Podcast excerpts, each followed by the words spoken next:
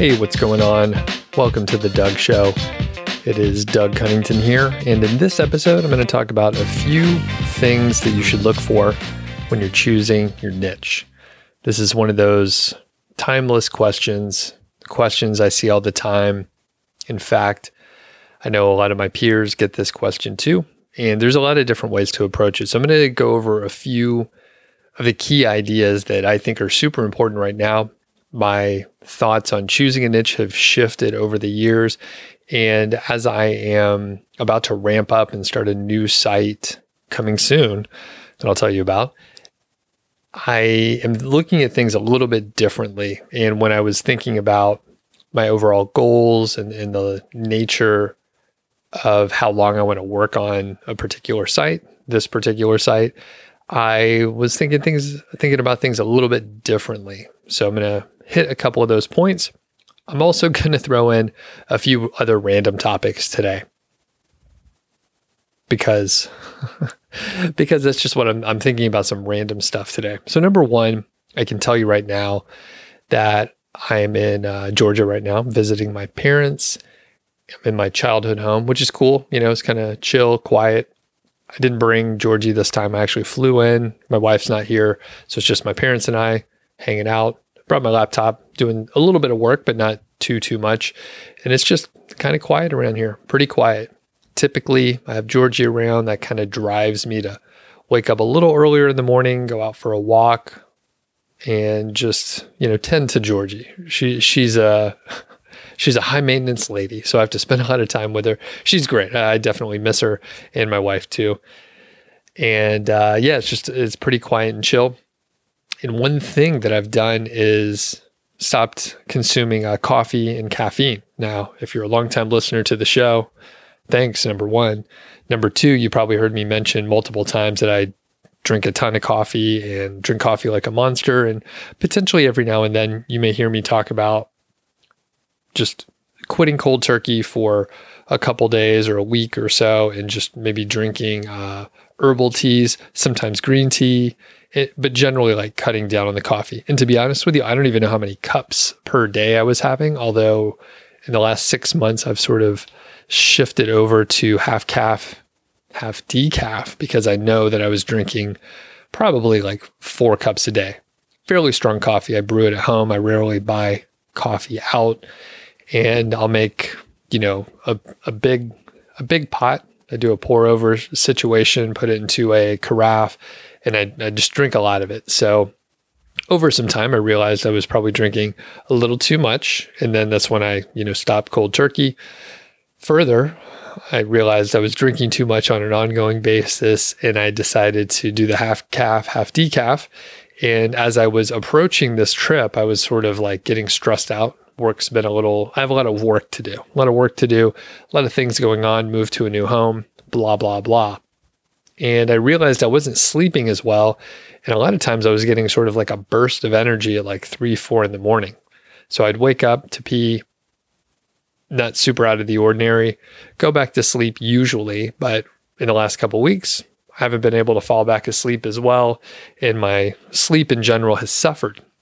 It makes me stupider, I can tell. It takes me longer to do simple tasks. And I decided as I was coming down to Georgia, I was like, you know what? My parents don't drink coffee. There won't be any, you know, coffee here, and I will abstain. I'm just going to, you know, stop. It'll be easy because there won't be any available, and potentially I'll be able to sleep in a little bit more too. So I've actually been sleeping in a lot more.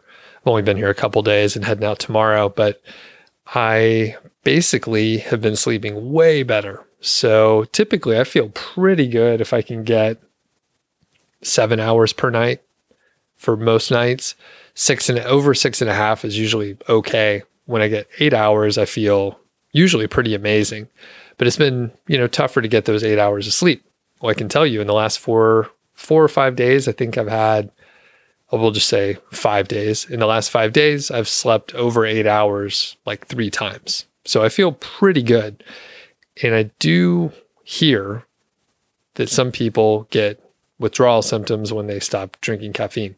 Typically, it's like headaches, potentially a lack of motivation, little depression potentially, and I think some people actually get like flu-like symptoms. I never really noticed much. And I could tell you this time around, because I've been getting better sleep than I have been, I feel great. I actually feel much better. So I'll certainly keep up the, no caffeine, no coffee for a few more days. I think I'm going to at least get a week in. I think it takes your body a little time to readjust. The caffeine, it's out of your system in, 24 hours, 36 hours, something like that, depending on how much you were drinking. But I think your body has to sort of re-equalize to a baseline since it's messing with all those chemicals in your brain. So I'll probably stay off of it for a bit, but I do enjoy, coffee in general. So I may do a little more, just straight up decaf and, see how I operate. I think when I have quit cold turkey, I usually don't keep it up for more than about a week or so.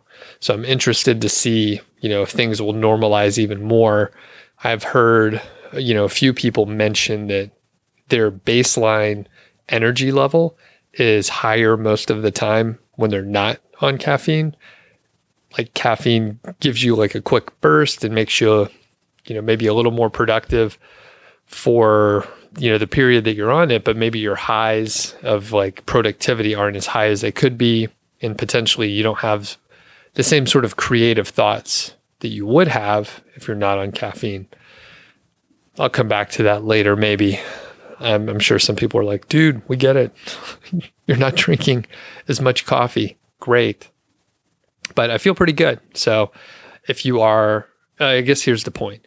If you are finding that you're not sleeping super well and you drink coffee and you think, hey, coffee doesn't have that big of an impact, that's great. That's what I usually would say too. I'm like, I don't drink coffee after 2 p.m. and, I sleep pretty good and blah, blah, blah. It can screw up your sort of chemicals in your brain for like a long time after you consume it, not just the caffeine in your system. And like the half-life for caffeine is probably longer than you think. It's something like within 12 hours, there's still like 25% for most people of the caffeine you consume. So if you have like a cup of coffee, let's say it's 100 and actually, let's make the math easy. Let's say it's 100 milligrams of caffeine. You have it at noon. In 12 hours, you still have 25%, 25 milligrams, which is like, I think, still significant enough to screw up your deep sleep. So if you're not sleeping well, give it a shot. And the worst part, the worst part is if you're tired and you're not getting enough sleep, you lean on caffeine and you end up drinking more of it, which is kind of amusing. So, all right, I'm going to move on and talk about the niches, choosing niches. And by the way, I know a lot of people say niche. Some folks are cringing at me saying niche, but you know what? I'm from America, from the South. I got out of here without a deep Southern accent. And I think if I say niche, it's still pretty good. Still pretty good. So we'll say niche from here on out. Apologies for anyone who is offended in any way. So I will be doing a 5-day challenge, a free 5-day challenge starting on June the 8th. And it'll run until the 12th. So 8 through the 12th, there's going to be 3 live sessions, and I'll put a link in the description so you can sign up. But basically we'll be reviewing and looking at, choosing a niche, the things you need to consider when choosing a niche. And we're going to talk about some of those things today, but in the challenge, there will be a few homework assignments. There's going to be demos, I guess not demos, but I'm going to review and show you on real sites things that they're doing well. It's free to sign up. At the end of the course, it's sort of leading up to, at the end of the challenge is leading up to a course, which will be launching on June the 12th, and it'll be available for enrollment for 1 week after that. If you attend the challenge, if you do the homework assignments, you have a chance to win enrollment free into the course. You have to, do your homework, show your work, and I believe it's a random drawing situation. Okay, so the keys for a good niche. In the past, I was almost solely focused on the keyword research aspect of it, looking at the number of searches and just making sure people are looking online for information on the topic. That's still valid. You can definitely approach it in that way. The sort of problem that you may run into is you're not considering the full market out there. You're not considering all the different areas that you may be able to grow in the future. As I mentioned before, I'm going to be starting a new site. It's actually going to be inside the course that's coming out. And I'm going to build it alongside the course material so people can see exactly what to do. And it's always risky, and I can talk about that a little bit more. But I will be building a site, and I thought, hey, I could just build something that I'm going to throw away and get rid of and don't really care about, just for the example of building the site. Or I can build something that I actually want to pursue, something that I potentially could work on for years to come. So I already have something in mind. But when I started to look at it that way, a few other things became important. One of them is my own personal interest level in the topic. Now, I've built sites, actually more sites than not, where I didn't know and didn't care about the topic or the material or anything. It was just purely a profitable looking niche, a profitable looking set of keywords, and it really didn't matter to me if I was interested in it. I wasn't planning on doing any of the writing, and those have worked out fine. But when I think about how hard I worked on those sites, when I think about how much I neglected those sites, I could think of some that I have right now where I literally I'm neglecting them because I really don't care about the content or anything associated with the sites. So for me, I know that I will work harder on something I'm interested in, and you get the added benefit of being able to write the content. You also will know when you have writers working for you if the content that they have is, or the content that they're submitting, if it's good or not. Sometimes, you get a writer who does a kind of a crappy job and you'll know it. But if it's a topic you don't know about, you're not sure. It's hard to tell. So you have to think about yourself. And some people dig the process. And I guess I fit into that area. So I do like the process of keyword research, building a site, getting traffic, all the pieces, right? I enjoy the process of building that up. At the same time, I know that I don't work as hard on something if I don't care about the topic. So personally, you have to think about yourself. You just have to understand how you like to work, what gives you motivation, if you have just intrinsic motivation and drive, which I think I do in most cases, but I know that I work harder on things that I care about.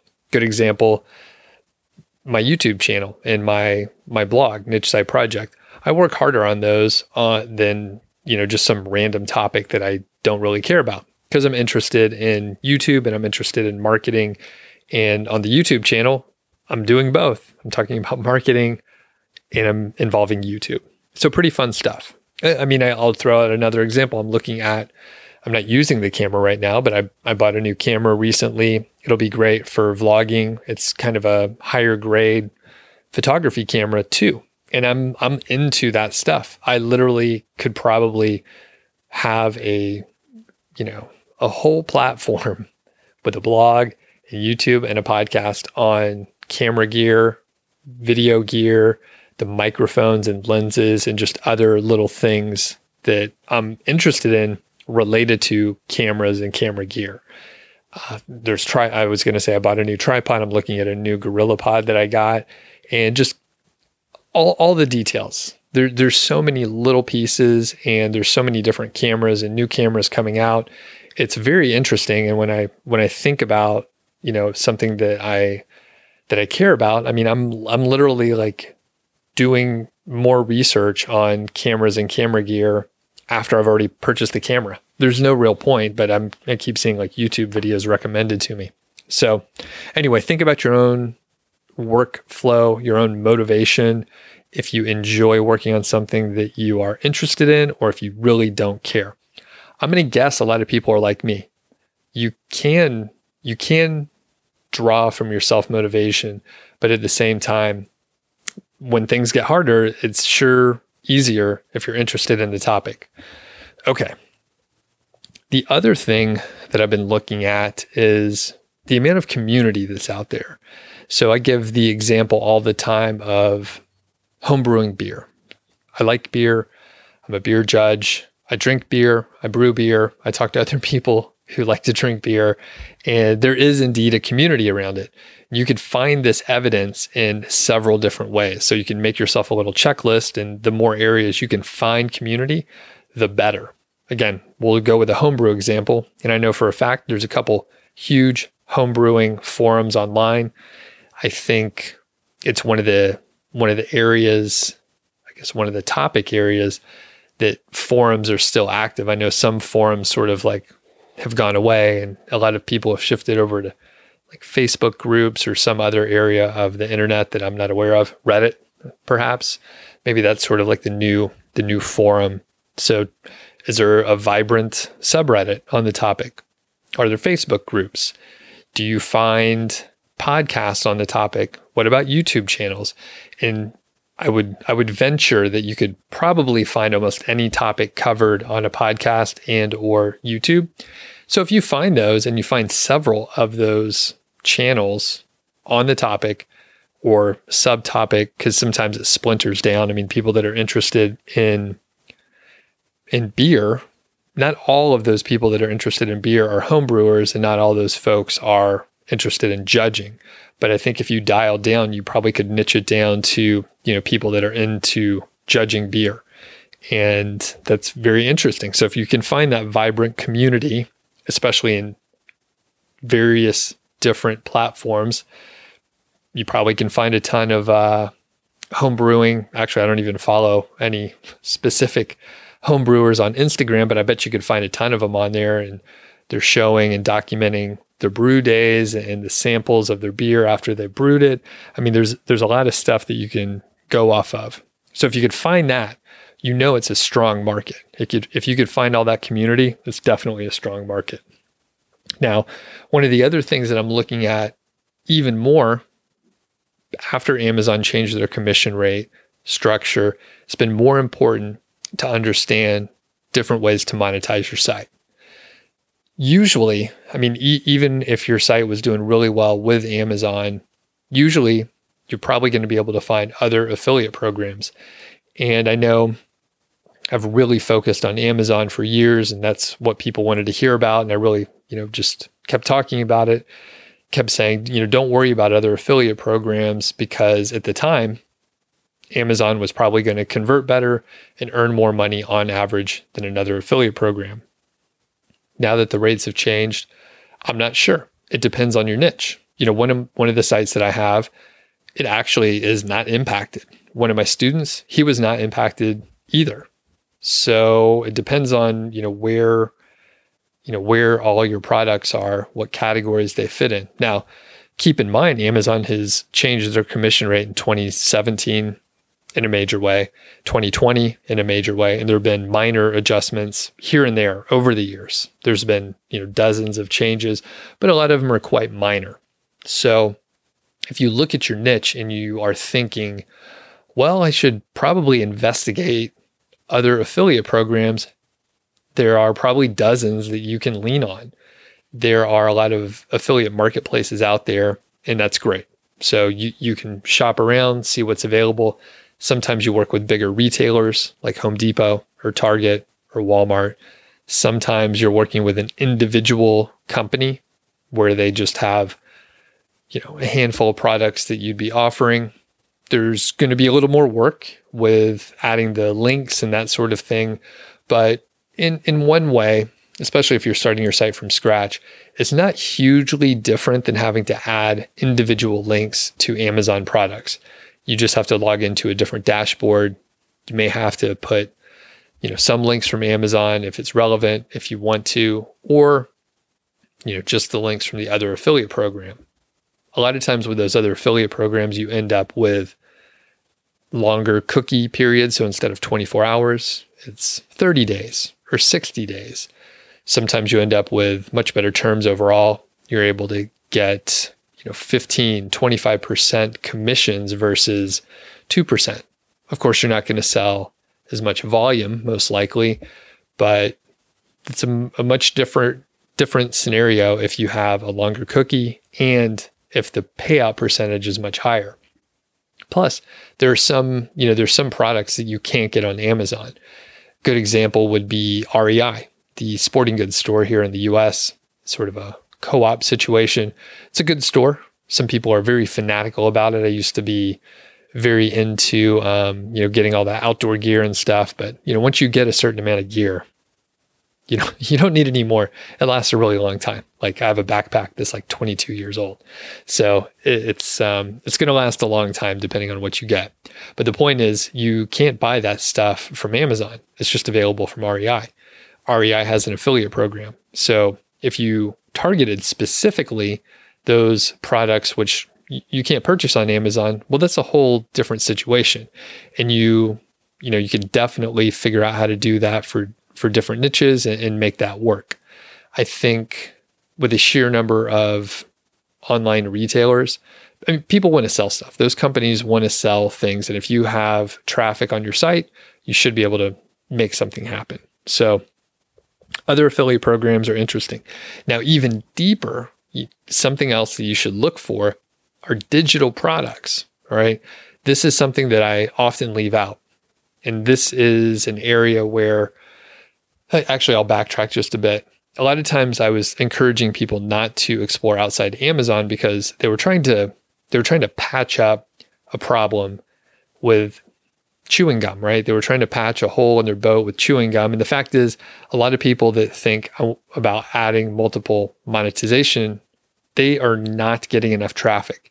There's so much more that they can do to get more traffic, and they're just looking to find a quick fix and hopefully squeeze more nickels out of the small amount of traffic they have. Now, I know not everyone's in that situation, but more often than not, people were coming, asking about other affiliate programs, further monetization, and they're getting 70 visitors a day. There's only so much money you can make with 70 visitors a day. So a lot of times the answer is not adding more monetization, but to do things to get more traffic. So moving on, if you are getting sufficient traffic, or in this case, you're looking to find a niche that has multiple monetization, you should definitely look and consider digital products. You have to look at the digital products. They are sort of infinitely scalable. There's very little overhead to sell more and more of the products. And typically the margins are very high because of that. Since the margins are high, the owner of the product is probably able to pay out a much higher commission rate. Thus, you make more money. A lot of times with software, you'll get like a 50% commission. It's pretty cool. I mean, that's what I do with Niche Site Project. Most of the time, if I am promoting a product, it's a pretty good payout. Not always, but a lot of times software is going to pay out, 25 to 50%, depending on what it is. It could pay out a little bit more. When you're looking at a digital product like hosting, I don't do a ton of promotion for web hosting, but those pay out pretty good. The companies that I work with, it's usually between, $50 to $100 per lead that signs up. I guess that's a conversion. So per conversion, it ends up being, $50 to $100, which is pretty good most of the time. I mean, that's what the companies are banking on. Most of the time, a person is going to stay with a hosting company for years, unless there's some problem. They're usually going to stay with them for multiple years. So they've done the math and they know if they could pay out $50 for a lead and know that they're going to make money because the lifetime value of a customer is way more than $50. So pretty straightforward there. So on the digital product side, you do have, software and potentially hosting if you're in that space, but you also have info products. And that's something where, again, you get that sort of infinite scalability. They want to sell more and you get a high payout most of the time. You may be thinking, well, there's not that many info products, or I don't even think there's info products on, topic X. But I encourage you to look deeper because courses count for this. And if you head over to Udemy or another, large course platform, you'll probably find courses. Again, I'll give the example of the camera that I'm looking at right now. There are plenty of courses on taking pictures in general, just photography. There's courses on videography and vlogging and doing YouTube videos. There's also courses on using the software that we referenced before. There are courses that teach you how to use free software. And sometimes there are multiple hundreds of dollars. Sometimes there's ebooks on how to use software. But, when you look at the courses and teaching and stuff like that, I'm having a hard time thinking of something where you can't find a course on a topic. On the Smart Passive Income podcast recently, there was someone who, I think she's sort of a homesteader. Yeah, she does like homestead type topics. And she has several courses on how to care for goats. The goats, all right? So there's all these courses on how to care for goats and like rearing them and dealing with, keeping them healthy. And I'm not very knowledgeable about goats, but she has a very good business and sells courses on goats. So even obscure kind of topics that seem to be very much offline, very much not a high-tech kind of topic, there are courses on it. So you should probably look, and you may have an interesting offering, an interesting way to write reviews and actually earn more money from those niches. So quick recap here. You should think about a few things when you're choosing a niche. This is not all encompassing, but I think you'll be in pretty good shape. Think about your interest level. Think about how you like to work and what motivates you, what will keep you interested, even when things are getting tough. You should look at the availability of other affiliate programs outside of Amazon. I think Amazon is still a good way to monetize for most sites most of the time. I think it wouldn't be unusual to see Amazon change the commission rate again in the future or shift how things are paid out based on whether or not it's a qualified purchase, a purchase that you link to directly versus a purchase that is unrelated to anything that you link to, not in the same category. There's a little more around that, but basically, at this point in time, if you're an Amazon associate, you get credit for anything in the order for someone that you referred over to Amazon.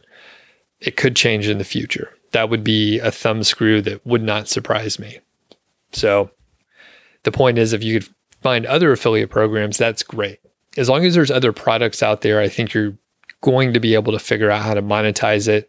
Even if there's not an affiliate program, you could, for example, contact a drop shipper who you see they are running ads and they're not ranking very well naturally. Well, if you cut a deal with them, some affiliate deal, there's a pretty good chance they know their numbers pretty well. They know how much they can pay per lead, per conversion, and that sort of thing. So you could probably work out a good deal with a drop shipper because they want eyes on their website and you have traffic. So I think that's an area that is underexplored. You have to spend the time to email, set up the deal, build a relationship. It's actual business stuff that you have to work on. And with affiliate marketing in a lot of ways and making money online, we're able to avoid a lot of those sort of details, but you stand to earn a lot more if you actually have to cut the deal yourself and work directly with the company. You should also look at the availability of digital products. I think they're out there. If you start looking and if you come with a frame of mind that is looking for digital products, you'll start noticing more of them out there. And I'm going to give you another quick example for the REI, an outdoor niche. So you may think, hey, that's outdoor. There's not really much software. like, I don't even know what software you would be using. People are outside and they're not sitting at their computer. Same thing with courses. People want to go outside and do stuff. They don't want to sit and watch some person doing a video on how to do something outside. That seems silly. However, I did some research and I know that there's actually a lot of courses out there. I think there's like course platforms that primarily focus on outdoor activities. So it's like how to backpack, maybe backcountry first aid and medicine, maybe hiking in bear country. I'm trying to think of some other random examples, you know, beginners hiking and what to look out for, mountaineering, all these different topics, right? There's a ton of stuff. I don't even know what else, you know, you could note. Maybe fishing, right? Fishing would be a whole other set of huge. I mean, that's its own niche by itself. So even topics that seem like they are offline, people are not really paying attention to the computer stuff or sitting at a computer while they're doing it, there's still plenty of courses on it. You can go search for them yourself. Talking about software, I know for a fact there are plenty of apps that are hiking oriented. A lot of times they'll have like some GPS features and you could track all the hikes that you're going on and get, you know, condition and information and stuff like that. So there's definitely software and it's just a matter of like finding it. And usually if it's a big market like that, outdoor activities, there's going to be multiple software companies. That's great, because that means there's some competition out there and people are looking for, you know, different products to use. And those companies want to get help promoting and marketing those products, those software products. So once you start looking at it that way, you'll start noticing there's a lot more opportunities out there. I know I did. I sort of was laser focused at Amazon for such a long time that I wasn't paying much attention at all the different companies and different marketing that you really can be approaching. We'll get a couple more things to mention. So I'm going to give another plug for the free challenge that I'm going to be launching in about a week from when this is going to be released. So June 8th through the 12th, 5-day challenge. I'm working on it with the Internet Marketing Gold community. And I encourage you to, you know, check it out, go sign up. It'll be, you know, very much kind of an accountability group. We're all in this together. We're going to be going through the material, and I'm looking forward to seeing some of the folks, you know, from the podcast audience, you specifically, in the group. So if you are coming from the podcast, definitely when you introduce yourself in the Internet Marketing Gold, IMG is what we call it. When you introduce yourself to the IMG community, definitely, you know, give the podcast a shout out. Let me know. Let everyone know that you got there from here. And the other little struggle thing that I'm going through, and I need your opinion. I need your help here. So it's hilarious to me in some way that I get probably 3 to 5 pitches per week from a rando, some person I don't know at all, to be on the show. And they're, you know, it's interesting. They're like, They pitch it like they're doing me a favor. I'm not sure. Some of the pitches are so terrible. And I don't want to rant too much, but some of the pitches are bad. And coming from a marketing perspective, and we are nearly, I think I've published over 150 shows at this point. So from a marketing perspective, I obviously see they just want to get access to my audience. They literally don't give a shit about me. They've never listened to the fucking show one time. And that's why I can talk about them like this, because they don't listen to the show. So, because if they did, they'd be able to send a little bit better of an email. Anyway, the thing that I'm finding is some of the folks are indeed very successful, at least the bullet points that they send over. Hey, I've created a few companies. I've sold a few companies. Things are going really well. And they sound like they actually could share some excellent information, but I am torn because I respect you, the audience member, and I typically have one of the draws to do the podcast was that I would be able to sort of ramble on and talk about what I want to talk about. Perhaps that is why, you know, it hasn't exploded or anything. I mean, I'm getting more listens than I expected, and for a relatively young podcast, I think it's about 1.5 years old at this point. For a relatively young podcast in this pretty obscure area that I talk about all the time, I think I'm doing pretty good.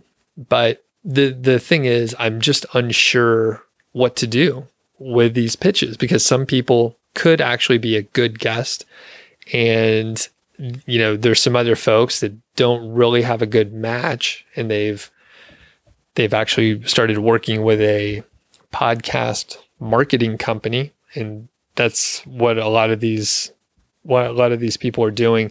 They just send out mass emails to a bunch of podcasts, I think. So my question to you, listener — that was a long intro to a question. My question to you, listener, please let me know whether or not you like to hear from big, uber successful entrepreneurs, or do you like the more grassroots stories where you hear from someone in the audience, people like Derek, for example, who was on the show recently, Dom Wells, right? So he's quite successful, but he came up in the same way that we all are trying to, and that we're doing right now as an affiliate marketer, just scraping by, bootstrapping it. Matt Giovannisi as well, John Dykstra, Ben Adler. Like, do you like to hear more grassroots, or do you want to hear people that are basically on book tour, right? They are trying to sell some books in a lot of cases, but they also, I will give them credit. They've accomplished a lot, and I think they probably have stories to share, but I don't know if it's exactly the route I want to go to. So let me know. Shoot me an email. You could leave me a voicemail. You can even leave a short, like, one-liner, feedback@doug.show, and just say, yeah, I want to hear more success stories from people from the audience. Those are by far the most popular, and I can see that easily. And they're the most relatable in many cases. There's more and more of them coming up all the time, which is really cool. The other thought that I had, and I'm definitely going to try this out because I think I get enough pitches. This is kind of like the way that guest posting has gone. I get enough pitches right now where I think I might just say, you know what? Yeah, I'll interview you. It's $500, and I'll publish the show. You talk about whatever the fuck you want. You can send me the questions, and it's $500. Because if I can interview someone for 30 minutes for $500, you know what? I have a price, and it's $500 for 30 minutes apparently. So let me know. I will definitely try to do that a couple times. And I'm not sure how that'll turn out, but I suspect, I have a small podcast, folks. There's a few hundred downloads per episode. Over time, some are much more popular, some are over 1,000 downloads, but this is a modest podcast. It's me talking into a microphone in my parents' house right now. And it's just hilarious. People, you should start a podcast. Just put out a handful of shows, and you'll start getting pitches from random people that want to talk to you. Or, the converse is, if you could actually come up with a podcast sort of guest placement service that doesn't suck, because they're pretty bad out there at this point. I don't know if other people are biting, but when I get the pitches, I'm like, come on, what are you doing? This is bananas. I'm not an idiot here. I'm not going to put you on my show. But the more I talk about it and think about the $500 placement thing, I was like, oh, that's not bad. Tangent here, because I was watching YouTube like I do, and there was it was a YouTuber. I don't know who they are, but it was how much do podcasters make, and it was interesting because I think the ranges that I remember, if you have a podcast that gets 10,000 to 50,000 downloads per episode, which is a lot. Like I said, I'm nowhere close to that. But if you're in 10,000 downloads to 50,000, you get about $1,000 per read. Most of the time, you can put in like two reads is what they were saying. So I don't know how long they have to be, probably a minute or something like that. A minute to 90 seconds. So $1,000 per read. And you could honestly put in like, three or four of them. So that is anywhere between, 1,000 if you just put one in. So 1,000 to 4,000 per episode, which is pretty significant when you think about the overhead and how little it costs to run a podcast and actually pay for the hosting and all the details. I mean, I have a $100 recorder. I have like a $70 microphone. I have a cable that probably costs, actually it came with a microphone, so that counts. And then I think I pay $20 for the podcast hosting, and then say $10 a month for the website hosting. So pretty inexpensive, pretty low overhead. And depending on how you do it, you can edit it very lightly. You can not edit it at all. This episode right here is not going to be edited at all. If you hire an editor, I know I've checked out a couple services. I mean, it potentially would be $250 a month for some light editing and really not that much. So the point is, start a podcast, folks. It's a good move. Now you got to figure out how to get downloads and promote the show and all that, which I haven't conquered here by any means, but I think it's an interesting concept overall. Gosh, I think I started that by asking a question. So let me know if you just want to hear more grassroots kind of shows and interviews, and then do me a favor, help me grow the show. Send it to some friends, share it in a Facebook group. Those seem to be really popular, and I spend virtually no time there. And forward your favorite episode to your buddy. Let him know, him or her know. All right, I think I'm going to call it a day here. Have a great day where you're at, and I will talk to you soon.